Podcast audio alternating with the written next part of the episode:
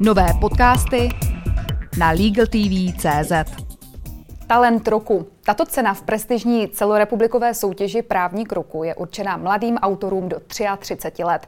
Ocenění letos získala advokátka doktorka Veronika Dvořáková, která je hostem dnešního pořadu Kdo je kdo. Dobrý den. Dobrý den.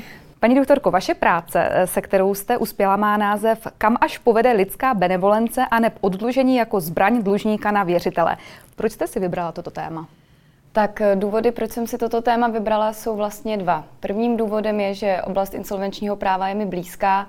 Eh, zastupuji věřitele, zastupuji dlužníky v insolvenčním řízení, obecně se věnuji insolvenčnímu právu, spolupracuji s insolvenčním správcem, takže to je asi ten hlavní důvod. A druhý důvod by se dalo říci, že je důvod osobní. Eh, v podstatě Jakoukoliv práci, eh, článek jsem kdykoliv eh, napsala nebo publikovala, vždycky eh, to byl tím hlavním důvodem jakési rozhořčení nad danou situací, ať už z důvodu nedostatečnosti právní úpravy nebo z jiných důvodů.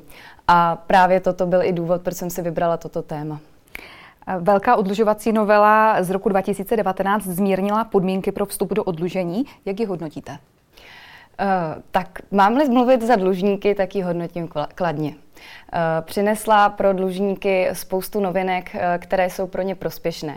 Mám-li to ale brát z hlediska věřitele a i z hlediska vlastně té své práce, kterou jsem napsala, taky tak kladně úplně hodnotit nemohu. Eh, věřitelé jsou, jsou byti, byti vlastně jsou to osoby, které uh, mají to právo vůči dlužníkovi. Dlužník tady nese tu povinnost, věřitel je ten, kdo má mít to oprávnění. Máme tady právní zásady, jako je pacta sunt servanda a další. A věřitel by tedy měl být vždycky uspokojen v rámci té své pohledávky. Ale tím, že vlastně neustále otvíráme uh, hranice a cesty pro vstup do oddlužení, což právě tato novela otevřela opět dalším, uh, dalším dlužníkům, tak ti věřitelé nedosáhnou na to uspokojení.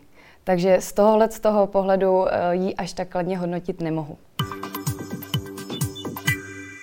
Ve vaší práci píšete, cituji, existují dlužníci, kteří vstupují do závazkových právních vztahů od počátku s myšlenkou, že svůj dluh neuhradí. Konec citace.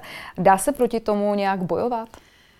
Uh, bojovat. Uh, samozřejmě jednotlivec může využít trestního práva, může podat trestní oznámení a může doufat, že bude prokázáno podvodné jednání. To si ale nemyslím, že je řešení pro, pro celou společnost. Měl by přijít zákonodárce a řešit tu nastalou situaci, protože do posud vlastně dochází k neustálému uvolňování vstupu do oddlužení. A ti věřitelé, eh, já se s nimi setkávám, hovořím s nimi v kanceláři a v podstatě už nevěří ve spravedlnost, nevěří v to, že by někdy ty své pohledávky viděli uh, uhrazené v celku. Takže mám za to, že je zapotřebí toho dlužníka vychovávat vychovávat nikoli pouze v tom řízení insolvenčním, ale už dříve, už v tom řízení exekučním. A sladit vlastně ty postupy tak, aby opravdu to insolvenční řízení nebylo dnes, jak je běžným, ale aby bylo opravdu výjimečným institutem. A kdo má v České republice silnější postavení, věřitel nebo dlužník? Věřitel do té doby, než dlužník podá návrh na povolení odlužení, který projde. Paní doktorko, čeká nás implementace evropské směrnice, která ještě více zmírňuje podmínky odlužení podnikatelů. Měli bychom stejně upravit i podmínky odlužení spotřebitelů, když to po nás směrnice přímo nepožaduje?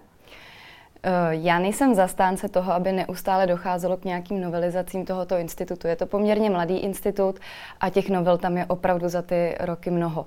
Nicméně eh, směrnice mimo jiné zavádí oddlužení podnikatelů do tří let. Samozřejmě jsou tam dány nějaké podmínky, eh, jednou z hlavních podmínek je poctivost podnikatele, ale ve chvíli, kdybychom zavedli podnikatelské oddlužení do tří let a ponechali bychom spotřebitelské oddlužení v řádu pěti let, tak se obávám, že, dojde, že to dojde do fáze, kdy uh, dlužníci budou eh, začínat fingovat podnikání, aby vlastně urychlili to své odlužení.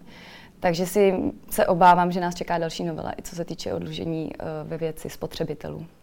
A na závěr ještě jedna otázka. Tento pořád vysílá internetová televize.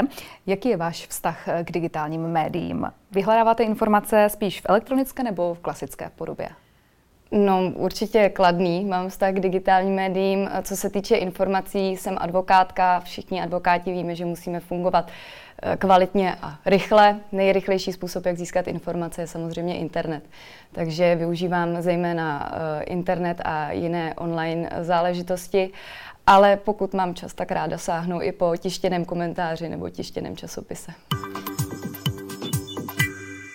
Děkuji za rozhovor, tolik advokátka doktorka Veronika Dvořáková. Přeji vám pěkný den. Děkuji za pozvání.